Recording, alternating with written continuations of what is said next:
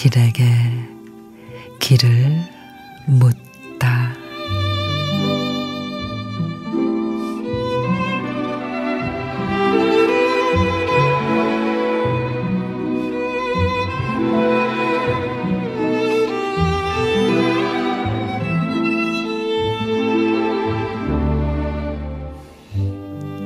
수박 꼭지 자르고 막숟갈로 하얀 껍질 보이는 데까지 수제비에 뜨면 애들은 환하게 달겨들고 갈색 설탕 솔솔 미숫가루 풀어 헤쳐 고소한 색깔을 만들면 마른 입에 침이 흠뻑 고였다.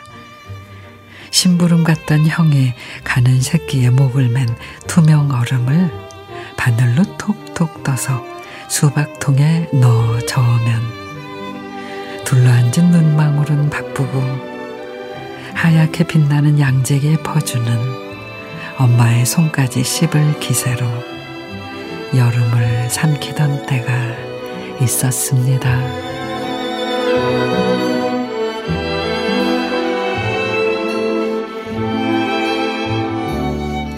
김선균 시인의 수박 화채 여름밤 빠질 수 없던 간식 미숫가루와 수박 화채.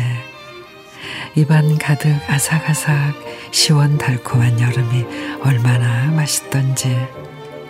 한 숟갈이라도 더 먹겠다며 싸우다 부모님께 혼쭐이 나지만.